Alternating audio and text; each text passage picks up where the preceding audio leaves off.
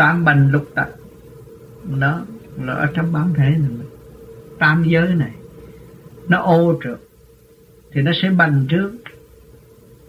Rồi nó tạo cho cái lục tặc là lục căng ở trong đó, nó thành ra động loạn, sanh ra cái tánh dữ dằn. Muốn hơn thiên hạ là sống trong tạm bành lục tặc